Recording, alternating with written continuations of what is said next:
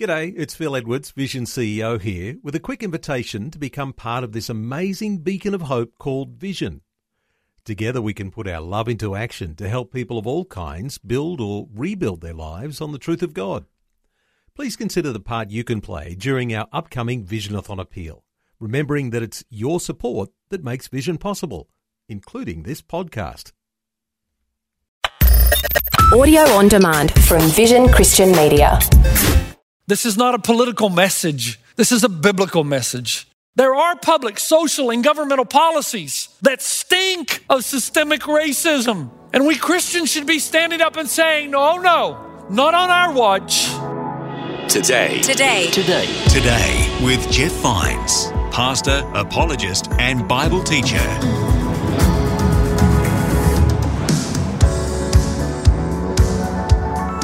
Hello, my name is Bill, and welcome. This is Today with Jeff Vines, podcast, broadcast, and available online. Today, Pastor Jeff brings us a message in the Reset series. He talks about racial unrest around the world. It's a message about serving God completely and speaking out against evil aimed at our neighbours, about seeing all people through God's eyes, loving them as God does.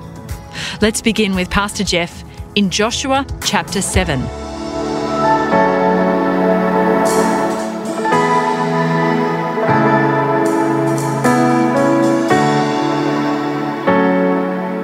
As we come together this weekend, I'm reminded of the fact that we are a family. Uh, the Bible mentions numerous times that we are God's new community in the world, that we are to love one another, care for one another. I'm seated this weekend because there are times that I feel it is important to have more of a family discussion, one that comes from the heart, deep within the recesses of the heart. Sometimes pastors are motivated by great burdens, and when they speak on topics like this, I, I got to tell you from the get go that I need grace. In fact, I need not just a little, I need a lot. The reason is is because I've made it a habit in my life not to talk about something unless I had sufficient information, unless I had a great amount of understanding. And if you think about it, that's a pretty good policy. But at the same time, if I don't speak about this now, I feel that my silence will speak more than my words ever could. And I would ask you to listen to the message that I'm about to bring on the basis of what you know about me in the past. Would you be willing to interpret the words through the lens of what you know to be true about my heart, who I am, and my love for you and for all people? Can you do that? The reason that's important is because our nation right now is so divided. Everyone's shouting, no one's really truly listening. We have witnessed violence against the black community, violence against the police community, violence against communities and businesses that are innocent bystanders. And to make matters worse, in the mainstream media, politicize everything for money and for power. This has been going on for decades. We have systemic corruption everywhere, and we are not walking humbly with our God, nor have we done so in a very long time.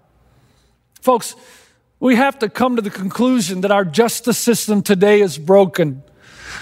But like all things that are broken, it can be mended, it can be put back together, restored. But this will not happen without leadership and a great amount of effort. And in my opinion, not without the church speaking up against all evil. Now, can I ask you again to stay with me, to not anticipate where you think I'm going or what I'm going to say? This is not a political message, this is a biblical message. I'm interested in what the creator and sustainer of our universe would do. What would Jesus do? To help us understand this, I, I feel incredibly privileged to have met President Kagame in Rwanda.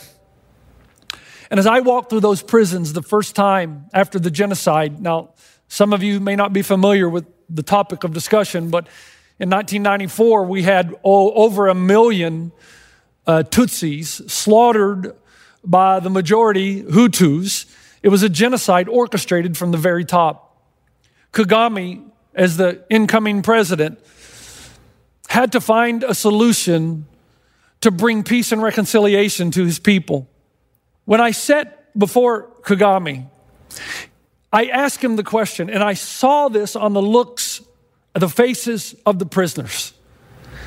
who, even though they participated in the genocide, were still quite confused after all had happened, thinking, How on earth did this happen in our country? Even though I'm guilty, how did it happen?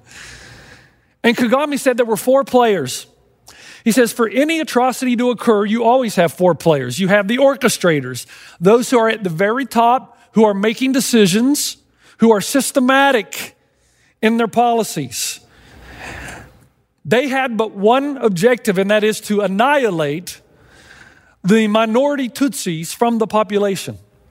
But just underneath those who orchestrated the policy are those in local positions of authority and power.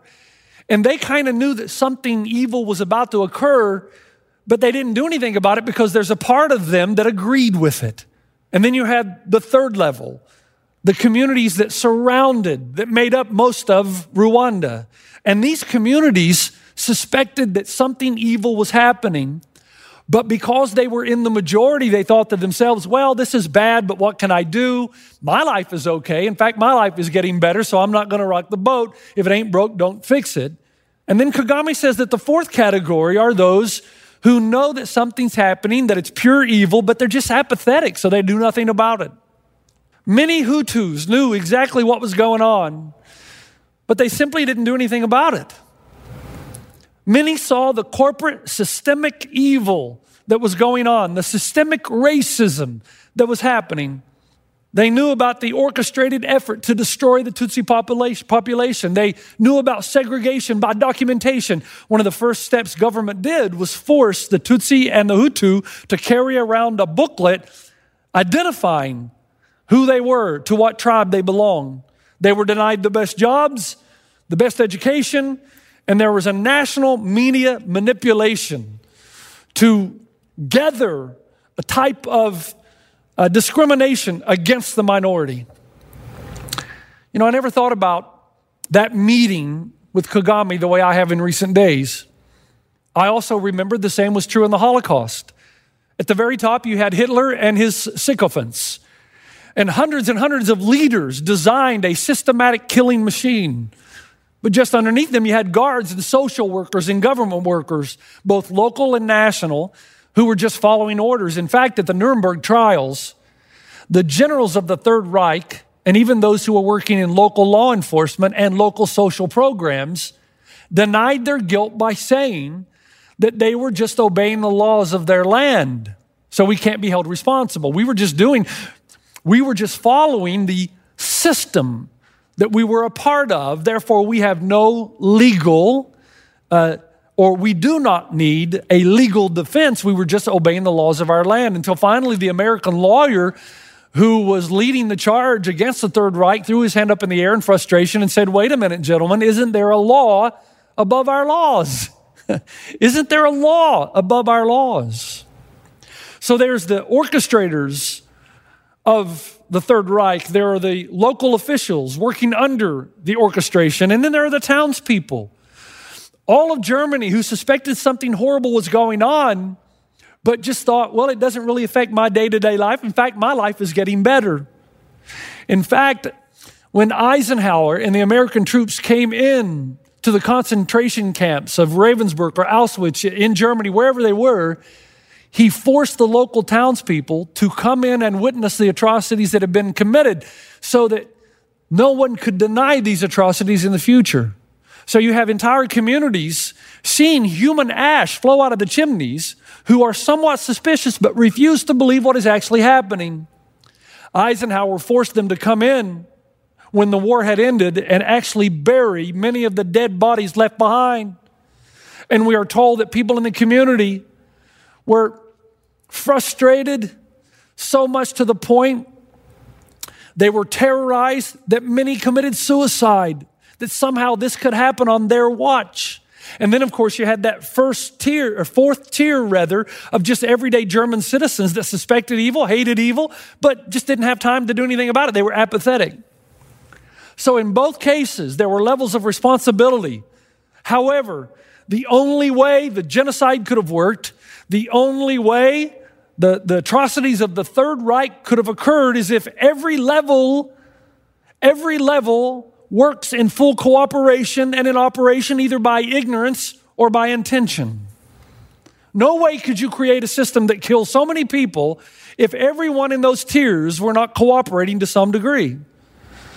Although it has been quoted and misquoted many times, it was actually John Stuart Mill in 1867 who said these words Bad men need nothing more to compass their ends than that good men should look on and do nothing. I'm not suggesting for a moment or even comparing the Rwandan genocide and the Jewish Holocaust with what's happening in our country today. I only bring them up to illustrate a systemic corporate evil that exists in our nation, a systemic racism.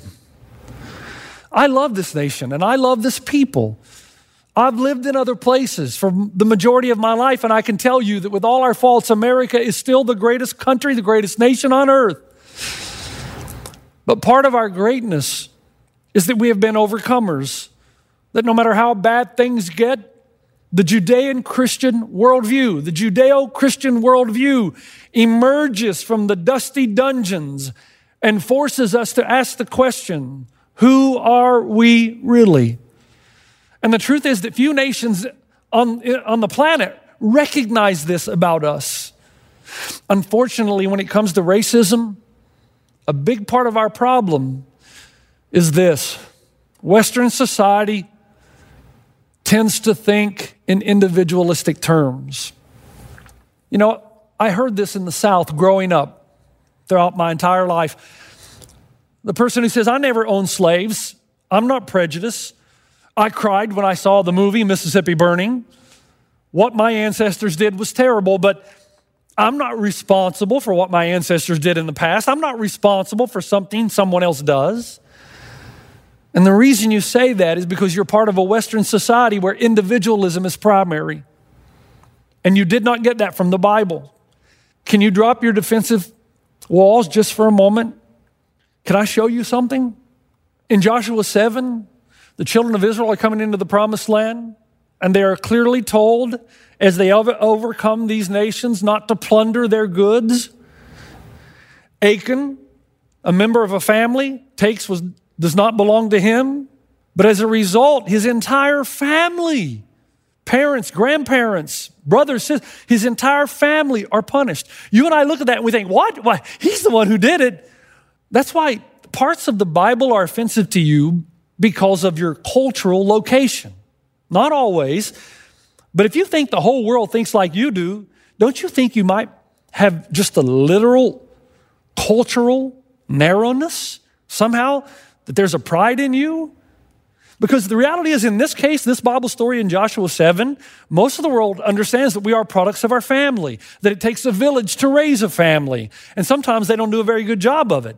Families produce offspring good and sometimes bad. Your family actively and passively participates in your guilt and in your goodness by the culture it establishes within the family unit. So, Joshua 7 reminds us that there is a corporate responsibility inside every family, that what our members do reflects all of us. Actually, there's a pretty powerful verse in Proverbs chapter 29, verse 15, that says this a rod and a reprimand impart wisdom, but a child left undisciplined disgraces its mother. The idea basically is this. And by the way, rod is not the rod of torture. Rod is like the rod of a shepherd who guides and leads the sheep back into safety. So the verse is basically telling us that a parent who does not continually correct the path of a child, that child will be an embarrassment to the parents and the family in public. There is responsibility. Then we come to Daniel 9. When Daniel prays, he assumes corporate guilt for something that his ancestors did. His prayer is definitely one that we should all read because he speaks of families and grandparents and parents that he had absolutely nothing to do with and members of his community that he, did, he never even met.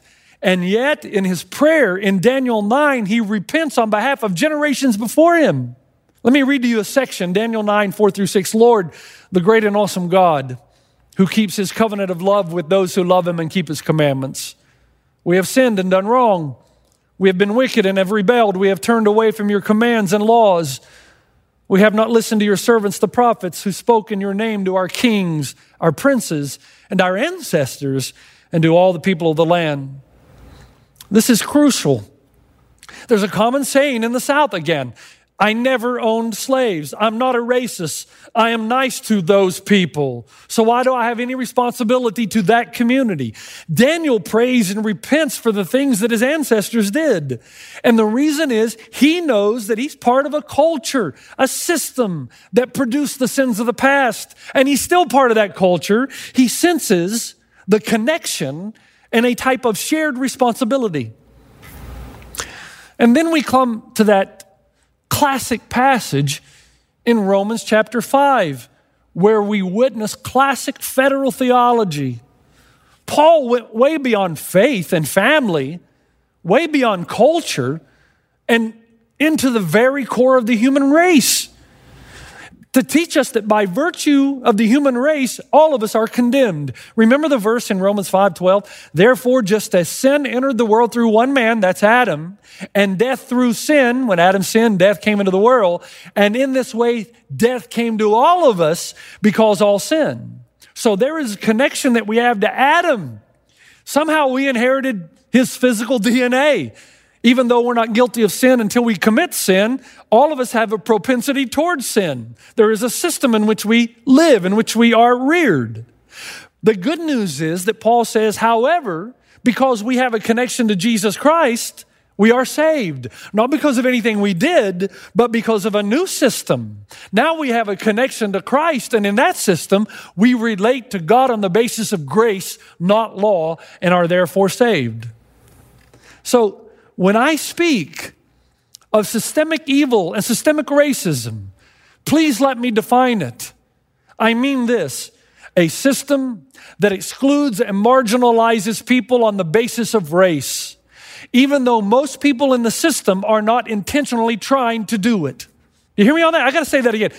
We're talking about a system that excludes and marginalizes people on the basis of race, even though most people those last two tiers, sometimes the, the last three, are not intentionally trying to do it. So the individuals are not for the systemic evil or racism, but they're by nature of involvement part of a system that's doing it. So there is some guilt by association. And the question I have for all of us who are Christ followers do we have eyes to see places in this country where systemic racism exists. Please listen to the end. Please. We who are in the white majority, we don't like that phrase. And part of that is good news in the sense that we don't like it because we know racism's wrong. That's a good start. We celebrate movies that actually conquer it. I was in the theater when I saw Remember the Titans and Denzel Washington bridges the gap between white and black and we cheered. I remember seeing Mississippi burning, same thing. You had all of these people, most middle aged white people watching this movie, and they cheered when racism was overcome and when those who were responsible for it were brought to justice. They cheered. Recently, there's a, a movie called Just Mercy. It's an incredible movie about a Harvard law grad who's African American, goes back down to his home in the South and begins to defend African Americans who are on death row with a lack of sufficient evidence against them. They had no voice. They are executed without fair representation. We love our country so much that we feel when somebody uses the term systemic racism that it means that every ounce of every corner of every part of our country is racist. And quite frankly, as a white male, I don't even know that. I can't even know that because I'm white. But what I am saying is this there is public, there are public, social, and governmental policies, both local and national, that stink of systemic racism. And we Christians should be standing up and saying, no, no, not on our watch. And we're all guilty. My hometown, if I were to go back there today, I could take you to the part of my hometown where all of the black community live. It is a community that has received the less assistance, the least assistance in social programs, in education, in any social service. And part of the reason is that the way it's set up is that the taxes collected from a certain part of the community go back into that community for schools and social services. So there is a vicious cycle because the lowest wages are earned in that community, which means there are less taxes, which means there are less social services, which means there is least education. And that is repeated again and again and again. How systemic? I don't know. You know, when I was playing basketball in high school, between my junior and senior year, my coach sat me down in the locker room and said, Look, I know you've uh, been the captain of the basketball team, and you got to know when you're in a small town, if you're the center, you're, if you're the pivot man, I mean, you're like a god with a small g, free, free haircuts, uh, uh, free uh, cheeseburgers, it, it's the works. Because that's all some of these small towns have, is their athletic programs, their pride and their basketball team. My coach sat me down he said, Jeff, uh, we've got a student coming to our school for the next year. And I just want to give you a little heads up. His name is James Henry. Uh, he's African American. He's from the Virgin Islands. And he's 6'9 and about 250 pounds. And it was coach's way of saying to me, basically, your, your days of playing the pivot man are over. Now, I was fine with the meeting. But then I go out into the community and I had so many people come to me and say, Hey, this is not fair. You've earned the privilege. It's your right. You're entitled to, to have that position because you're from this community. Now, what was amazing about this entire scenario was when James Henry arrived, I quickly noticed that James Henry was one of those men, he was impossible not to like. and James and I became best friends. I remember visiting James in his home the first time, and his parents looked at me like, Are you lost? To show you the division. Now, the problem is that I learned so much about the African American community in my hometown through my relationship with James. I did nothing about it. And I had a voice. You say, well, you were young. Yeah, but even at a very young age, I had a keen interest in social studies. I had a very keen interest in civil programs and justice. But I did nothing. I look back at that now and I wonder why? Why? And I think it's because my life was going fine. And now I realize that even then, at a very young age, I was part of a system. System designed somehow, intentionally by some, unintentionally by others, to keep my friend's family down. But I was saying nothing. I know we've come a long way in the United States. I get that. But we've not come far enough. How can we say we've come far enough until there is absolute equality? The only thing worse than ignorance is apathy.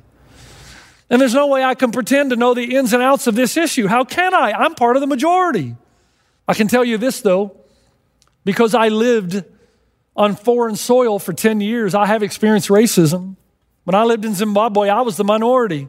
When my wife and I would cross borders between South Africa and Zimbabwe, they would often hold me in a room for two and three hours in a hot room with no air conditioning just because I was white. I got used to it. I remember one time I bought the very best tickets to go to a soccer game between Zimbabwe and the Congo. And I came and I stood in line, and because I was white, everyone shoved me to the back. And yes, it was because I was white. And somebody looked at me and I said, But I bought a ticket. And the response was, Yeah, welcome to Zimbabwe, my white friend. Basically said these words What are you doing here? Why are you here? that can't even begin to compare with the experiences of our African American brothers and sisters here in our country. You've been listening to Today with Jeff Vines. Thanks for joining us. Next time, we'll bring you the rest of this message from Pastor Jeff. We're all clothed with Christ, no matter what color.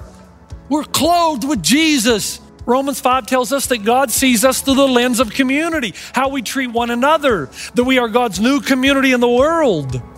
So the question is, what is this community going to do to defeat systemic racism and corporate evil in our world. You can listen to more messages like this. Just search for Today with Jeff Vines wherever you get your podcasts.